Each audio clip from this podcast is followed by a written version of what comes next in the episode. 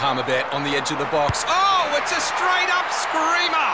Download our app today and enjoy straight up screamers this FIFA World Cup with great odds, great promos, and same game multi at Palmerbet. Gamble responsibly. For gamblers' help, call 1 800 858 858. But a champion becomes a legend. Makybe Diva has won it. Perkins goes in first.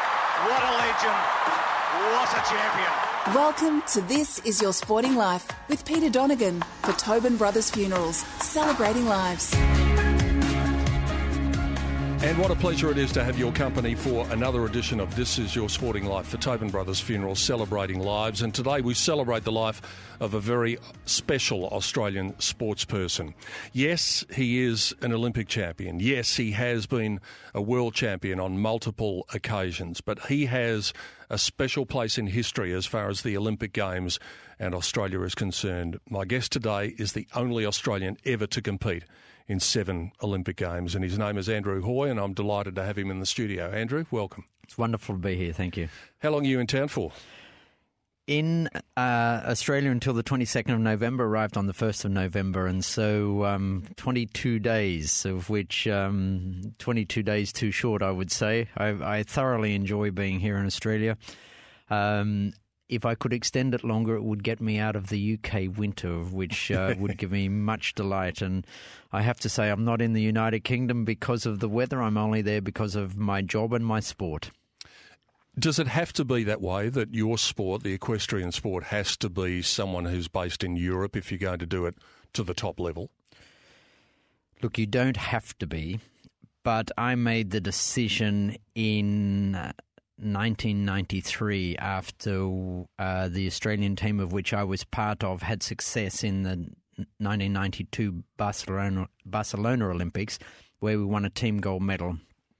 Up until that point, of when I started my international career at the in 1978 at World Championships, through until 92, I was farming in Australia. I was um, riding my horses as um, a hobby and part time, albeit that I was riding at an international level. I was doing it from Australia.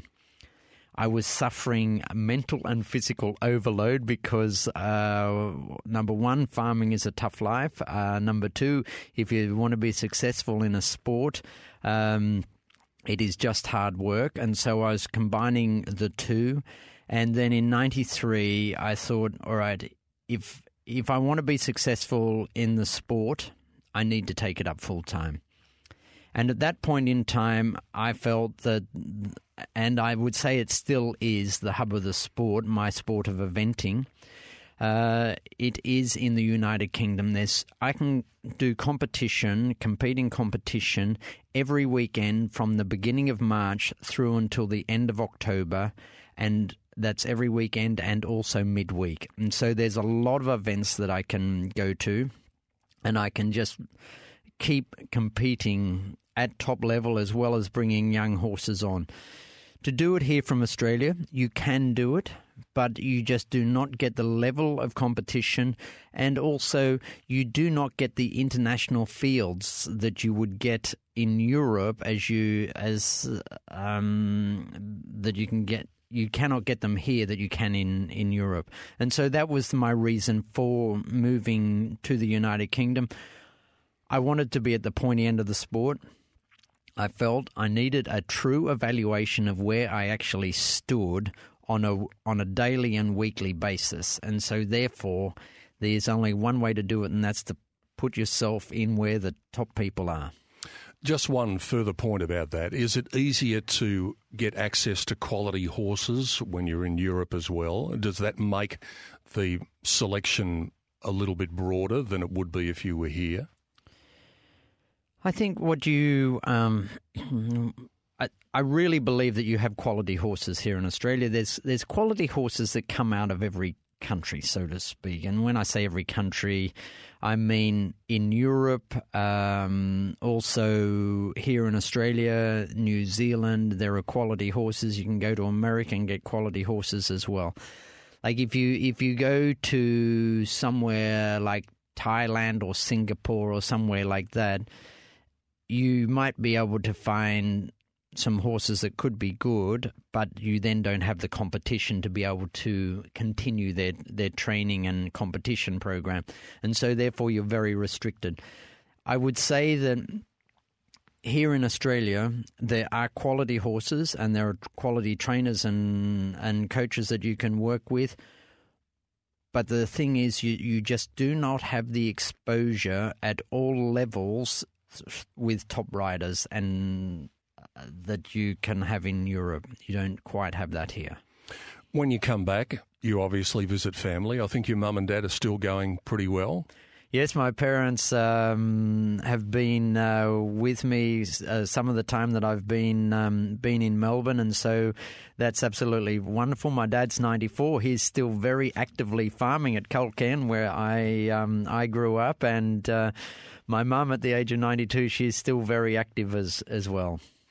And I bet they're very proud of their son. Have, they, have you given them some memento, some maybe a medal that you've won or, or something you've won along the way that takes pride of place in their household? Um, interesting question. I've only 15 months ago become a, a parent. I was going to ask you about that. Yes.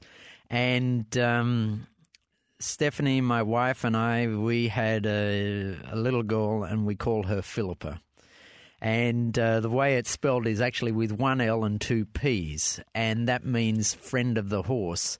And um, since having Philippa, I cannot explain the joy that it's actually given me to have an, a child and the the moments that I have with her are just very very special and she's here in Australia with Stephanie and myself and um, every day that um, she's awake, there's just a new experience, there's a new development. But to go back to your question, have I given my parents memento?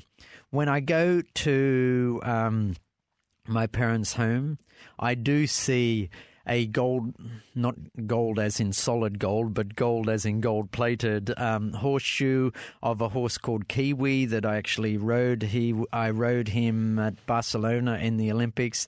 There is a really nice plaque underneath the, the horseshoe where it's mounted on some a piece of red gum, um, and that's very special. I see that. I also see photo a photograph of um, the show jumping um, that um, was taken in 1984 at Los Angeles, the first Olympics that I actually rode in, and so there are those mementos, and um, and there are other things within the house, but um, the I think that um, the pleasure that my parents obviously receive from seeing what I'm doing is enormous. And um, I've only realized that since becoming a father, and it it for me it gives me a whole different perspective on on life. And albeit that I'm still um, uh, want to really be at the pointy end of the sport, there is when I have a bad day or a bad moment, or I start to get upset with myself over something that I haven't quite a- achieved, and then my daughter runs around the corner, this just brings a smile to my face and makes me feel so. Um, so privileged to have a healthy young young girl. I've spoken, Andrew, to a lot of late in life fathers over the years, and they say it's even a better experience because they've lived a lot of their life not knowing whether they're going to be a father or not. And so they cherish the moment. Would you say that that mm. sort of sentiment sits well with what you're doing at the moment? Oh, absolutely. And um, I know people people said to me before Philippa arrived, Andrew, this is going to be one of the most special moments of your life. And I thought, well, I, I, like I don't know. Like I've been very privileged with what I've done. I've travelled the world with my sport, of which I absolutely love, and it's now my job. And I've represented Australia at World Championships, Olympic Games, and I've had success at Olympic Games, and that's uh, something that a lot of people never get the opportunity of doing. And it's a very small percentage in the world that actually get to Olympic Games, let alone win a medal. And so I was a little unsure about how special the moment was going to be because, as you just said, I've lived a lot of these very special moments, But then when Philippa arrived, it was just extraordinary the the the feeling that I had for her. And I've said to Stephanie, um, my wife, that you know the love for Philippa is unconditional, and it doesn't matter if I have a very much interrupted sleep in the in the evening. That's that's something that just doesn't worry me. I just would like to see my daughter have the opportunity in life, no matter what she does. If she never wants to sit on a horse, I don't have a problem with that. It's it's just for me important that she picks up and runs with something in life that she enjoys doing, and I will give her the support that I can possibly give. I guess the likelihood is, though, that she probably will be involved with horses because in the first, how old is she now? 13 months? 15 months. 15 months. Yeah.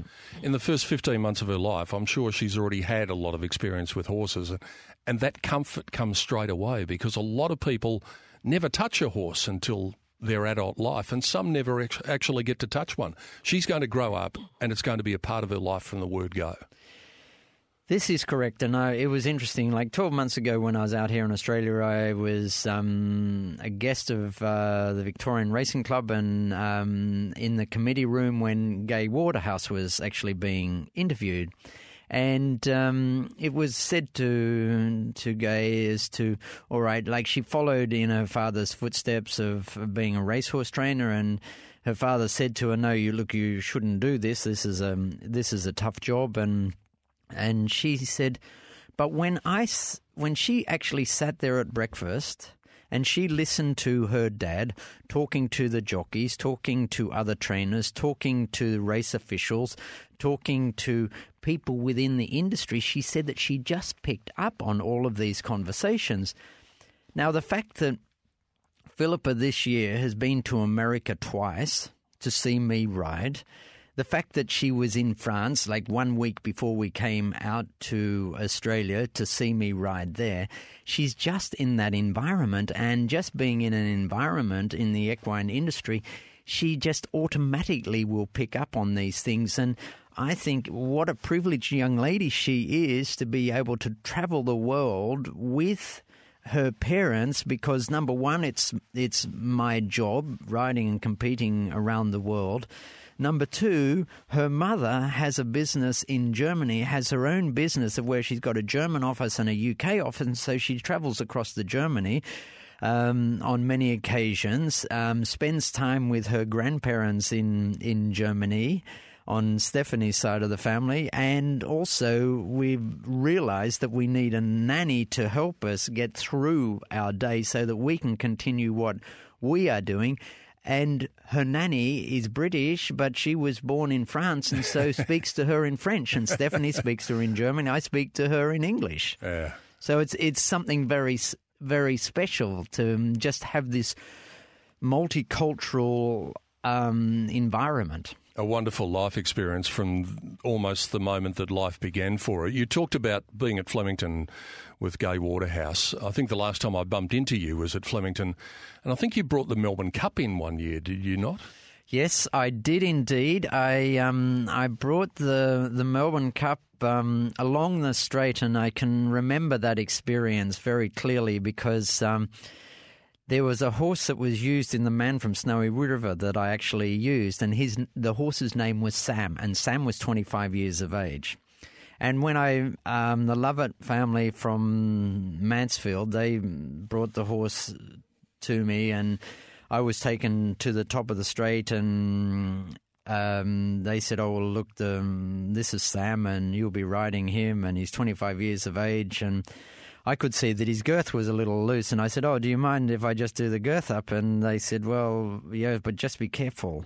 And I said, "Why is that?" And they said, "Well, he's a little bit inclined to bite. He's quite sensitive around the girth." Anyway, I was not convinced that I was wanting to get on with the girth as loose as it was, mm. so I went to do it up, and Sam turned round and nearly took my the top part of my leg off, and I suddenly realised this is when horses have no idea who I am, and this is something that's very special, and this is something that I really appreciate with my horses. All the horses in my stable, they do not know who I am and what I've done with my life.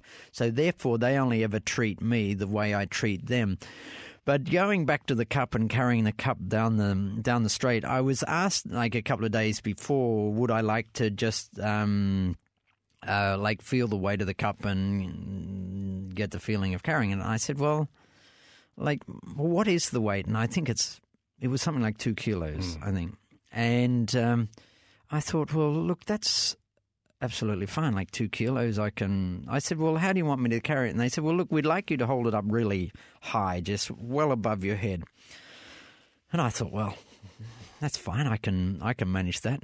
Well, I travelled about 150 meters on Sam with the cup held up high, and then all of a sudden I could feel how heavy this cup was, and my hand just kept on getting lower and lower. So I decided, in my wisdom, to take my left hand, because I was carrying the cup in my right hand, to take it through to both my left hand through and just hold, both hands hold it up.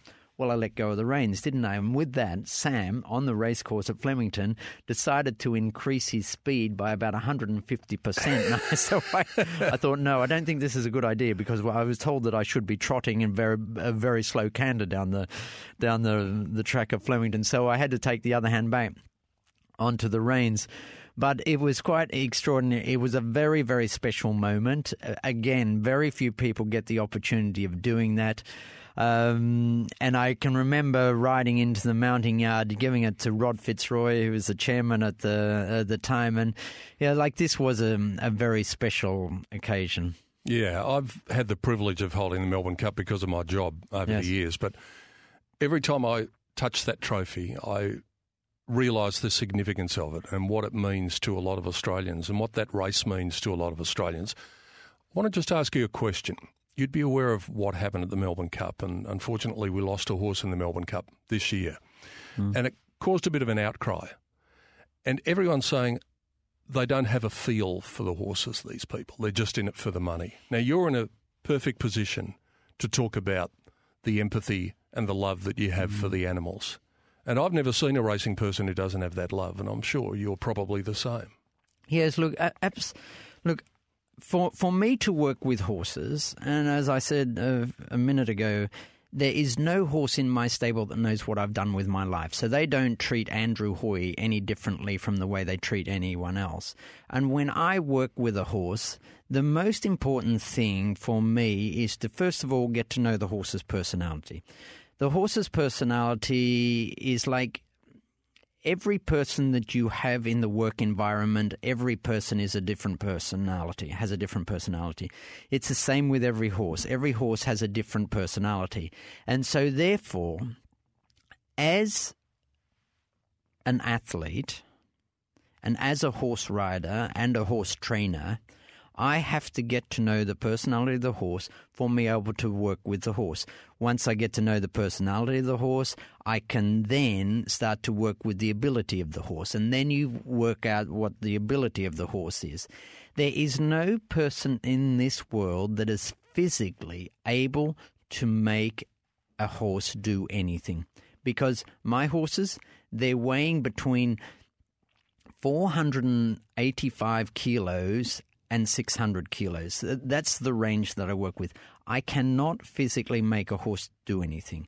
I have to work with the animals, and there are horses that just absolutely love competition and love being in the environment of a, of a big atmosphere.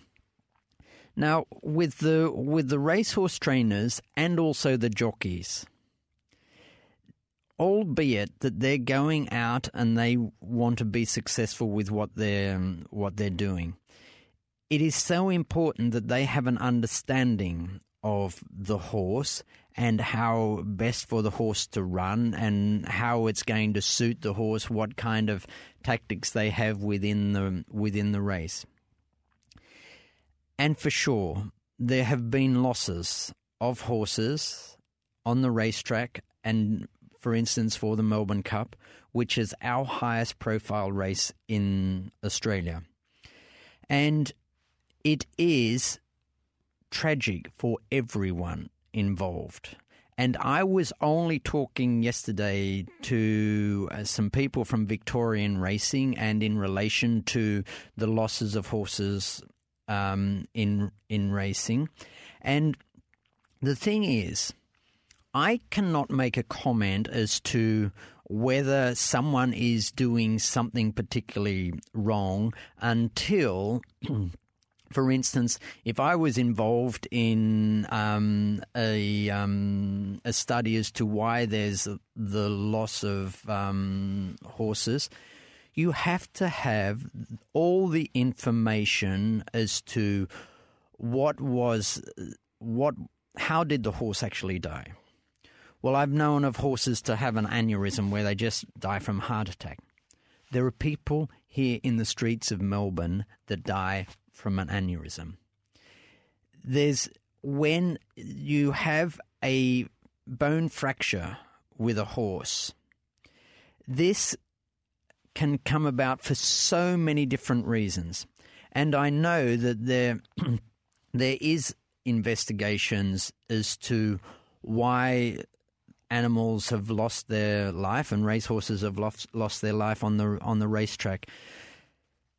And with that, if there is a particular um, um, thing that they feel that um, there's been some kind of um, misunderstanding or mismanagement, I know that the trainers are spoken with, the jockeys are spoken with, in with a around the table discussion not pointing the finger, but around the table discussion saying, well, look, this is what has happened.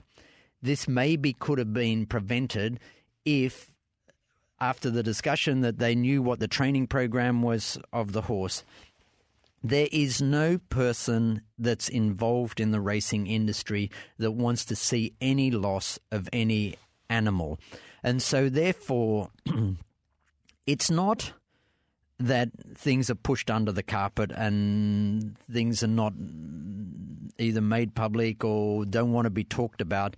Within the industry, they are talked about. Everyone is very much aware of it. And there's no person who's working in the industry that does not care for the animals as much as I would care for them. And look, unfortunately, is a fact of life. We come into this world not determining when we come into this world. And in many cases, we do not determine when we depart this world. And so, albeit an incredibly sad when there is an accident, we so often cannot determine when we when we depart as as humans and there are there are times when people do determine when they depart this this world but there's many cases when we as humans cannot. And I know in the equine industry, there is no person in the equine industry that does not care for the horses and all animals in, involved that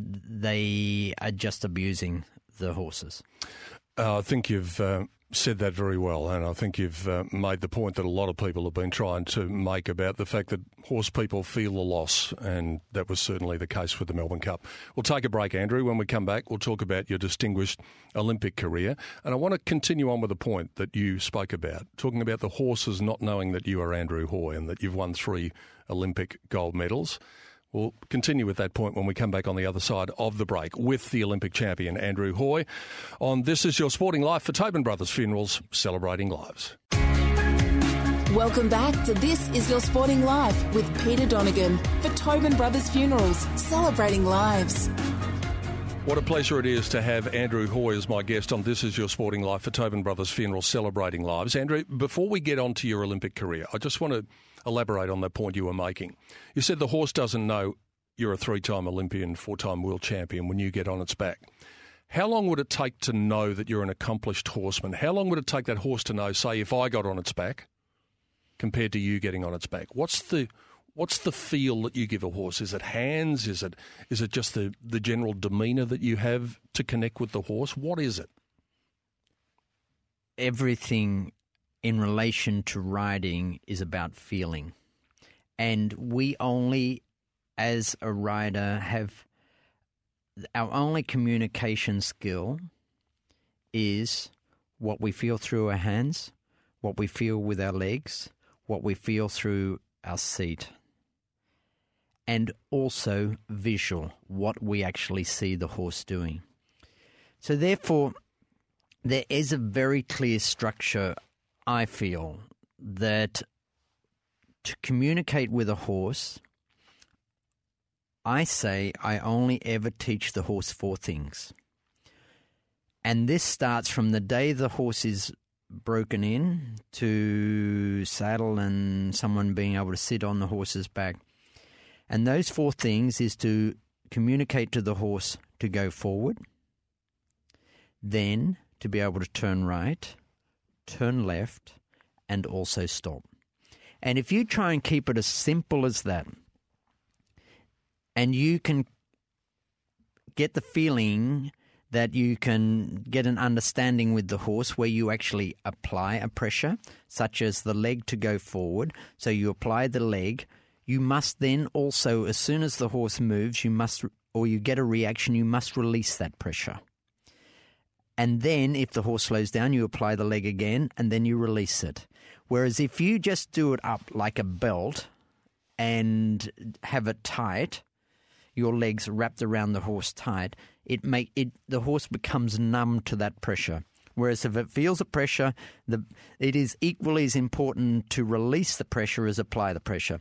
When you want to turn, you apply the the indication to turn right by taking the, a little pressure on the horse's mouth to turn right, and then also to turn left and also stop.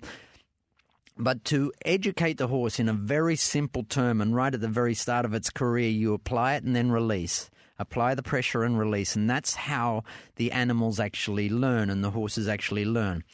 Now, what you can do as the time goes on, you can start to bring these pressures together. For instance, the first time we learn to drive a car, we learn that the accelerator is to go forward we learn to turn the steering wheel and to turn right, we take the right hand side of the steering wheel down.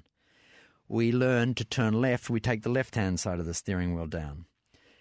And then, but with taking the left hand side down, you have to release the right hand side. Then to stop, you actually apply your foot to the brake. So you apply your brake and then you release the pressure, apply the brake and release.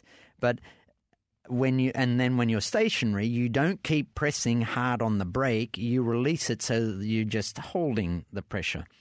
Now, this is, I feel, in a way, a good way to explain what we do with a horse. But the difference between a car and a horse is the horse has also got a mind. And so, therefore, to work with the mind, it might change from today to tomorrow, or the horse sees something. And so you, this is where it's visual. You have to see from the horse's ears as to what the ears are doing, as to whether they're pointing forward, whether they're pointing straight back at you, where there's a little turning to the right with the right ear or, or a movement the, with the left ear. You get an indication as to then what the horse is thinking. But this is more the fine tuning. This is where I um, have the feeling and the empathy for this because it is my day job is working with horses. Whereas if someone else comes along, they will apply pressures but then not release the pressures uh, the same as as I do. And for instance, I really enjoy motor racing. And at one point in my life, I had my motor racing license and drove in a race. And albeit that I've driven in a race, and I drive a vehicle every day, whether it be a, a truck with the with the horses on, or whether I drive my car, you put me in a Formula One car, I wouldn't get it off the starting grid. Why? Because it's so finely tuned as to how much throttle you, how much accelerator you use, the the changing of the gears and the steering, and so this is something. Albeit that I drive a car every day, I wouldn't get a, a Formula One car off the start grid. Albeit that I ride Formula One horses all the time, or I train my horses to the top end of their ability there are many people that could sit on my horses and the horses wouldn't mm. um, do what I would what they would like them to do. One thing about your sport is that you have three distinct disciplines with what you do. Is it easy to find a horse that is good at all three, or do you find horses that are good at the cross country, good at the dressage, but might not jump well, and, and vice versa? How, how hard is it to find that perfect combination for all three events? Whew. you you can spend a long time looking for that horse, but so much of it comes back to your ability to work with the horse. Now, albeit that I have the ability, there are certain breeds and certain horses that you that you no matter for instance, if I was to sit on a Clydesdale, that Clydesdale would not run cross country and would not jump the fences the same as the horses that I sit on at the moment. Why? Because it's just not bred to do that. And so there are horses for courses, to use a phrase. Yeah. Um, and I think that it is it is difficult because the horse has to be able to mentally accept all of this and so you you need an animal that mentally can accept it and then physically accept it and so there is a certain structure of horse that you that you look for. And while I'm here in Australia, I'm doing some work with Victorian Racing for off the track thoroughbred program. And with that, the horses that finish their racing career for whatever reason, number one, because of their age, number two, because they're not maybe not good enough, number three, there's they've got to a certain point, but they can't go any further.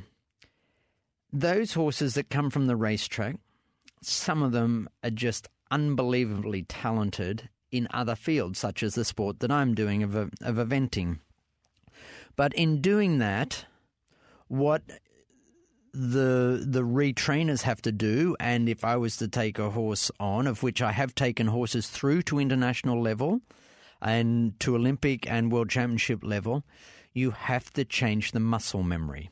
Now, muscle memory is something that we develop over a period of time. And so when a horse comes from the racetrack, from the age of when it was first started being ridden to the finish of its career, it's only learned a few things. One is coming out of the stable, walking out to the track, going trotting for a short distance, then going into canter and working somewhere between 60 and 100% of its pace. And so therefore, it's a very simple formula for the horses to understand. They set up muscle memory for that.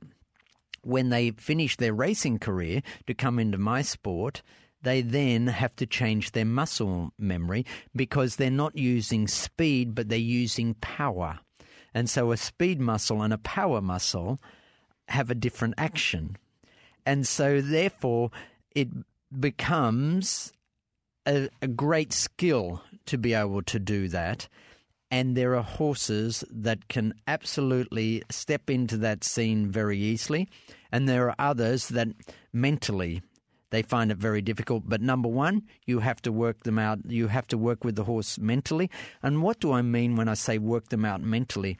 This is not a spiritual relationship. it's This a is professional relationship. it's a professional relationship. Yeah. It's the same as being in the workplace and you're working with colleagues. Everyone's got a different personality. Some people get on better than others and they can work better together. Others, people just they're uh, loggerheads all the time and just cannot get on, albeit that they may have exactly the same skills. We're just about out of time for this break, but I wanted to ask you one question. Of all the horses that you've done, all those things that you just spoke about, did you have a favourite? Was Rutherglen the favourite? It's interesting. I've had some wonderful, wonderful horses in my career, and there is no horse that I have as a favourite because the I started international career 40 years ago. That horse started as my pony club horse. Took me two Olympic Games, two World Championships, one major events in Europe. That was a very special horse. I had what I describe now as zero knowledge. Now my knowledge is much greater, and so I work with the horses in a much better manner and more educated manner. I I think it would be wrong for me to single one out and say this has been my favourite. I promise that we're going to talk about the Olympics, but we're going to have to do it on the other side of the break. It's a fascinating chat with the triple Olympic champion Andrew Hoy, and there's more coming up on the other side of the break on This Is Your Sporting Life for Tobin Brothers Funerals, celebrating lives. Welcome back to This Is Your Sporting Life with Peter Donegan for Tobin Brothers Funerals, celebrating lives. It is a great pleasure to have Andrew Hoy as my guest on This Is Your Sporting Life for Tobin Brothers Funeral Celebrating Lives. Andrew has spoken a lot about the horses, the, those magnificent animals that you ride, but what about you, your Olympic career? I mentioned the fact that nobody, no Australian, has ever been to seven Olympic Games. Does that sit proudly with you, that achievement? It's It does, but I think when I believe myself that I'm a kid that grew up in Culcairn, southern New South Wales, on a farm, and I don't believe that I'm special with with my ability. I have developed a skill that I just love, that I work incredibly hard at, continuing to enjoy and be continually improving. But I have only just started to realize that maybe what I have done is special. And I only realize that because people say to me, actually, it's really special what you've done. But you, I think for people or someone like myself, I have to um, be told that because I'm all the time working to improve. And if I became just confident, totally confident in what I'm doing, I just wouldn't appreciate the actual skill that's in there that's needed. The Olympic journey started, as you said before, in Los Angeles for you. The first gold medal came in Barcelona, then Atlanta, then Sydney. Now, I know you're a father of one, but this question is a bit like asking a father of three or four or a mother of three or four which one of your children you love the most. But was Sydney special because it was here? Was that the moment for you? Out of my Olympic experiences, and every Olympic Games is special and unique, but Sydney, for me, was so special. Number one, being part of the gold medal team. Number two, I rode in the individual competition and I won a silver medal. Both of those events were very special. But the thing that made Sydney Olympics so special to me was the fact that I did it in front of my home crowd. And there were many people, many volunteers at the equestrian event that I actually knew, and they were equally as excited as I was to, to be part of the success. But the thing that, um, in a way, made it so clear to me that Sydney was so special was when I went back to Europe to continue with my sporting career, the number of people that said to me they were either at Sydney and they were watching all other sports, they were being there experiencing the moment. They said it was just so special. Uh, those that watched it on television said it just looked absolutely fantastic. But I really feel the thing that made it so special was not just the performances of the athletes, because at Olympic level, you will always get Olympic records broken and improved. And there will always be a gold medal performance and a silver and a bronze medal performance. But the thing that is so special is the volunteers that were actually there to help all of the spectators move on through the venues, whether they were waiting for a bus not to become anxious. And I've just heard of so many wonderful stories. And I went to London Olympics, which was also very special. Mm. And when I had the Australian uniform on in Sid- in London, the volunteers in London said, We've been told that Sydney Olympics were the best because of the volunteers. We want to make this the absolute best. And it is the volunteers and all of the people that help to put the whole event on that make it so special. Couldn't agree with you more. Uh, Sydney was special because of that vibe you were talking about and the volunteers and the fact that it was for us a home Olympics. London also had that vibe about it to me. It was it was probably a slow burn in London. The first few days we didn't know how they were going to cope with it. But then that atmosphere came that only an Olympic Games can provide. Absolutely. And it is just, it is the biggest sporting event in the world and the biggest stage.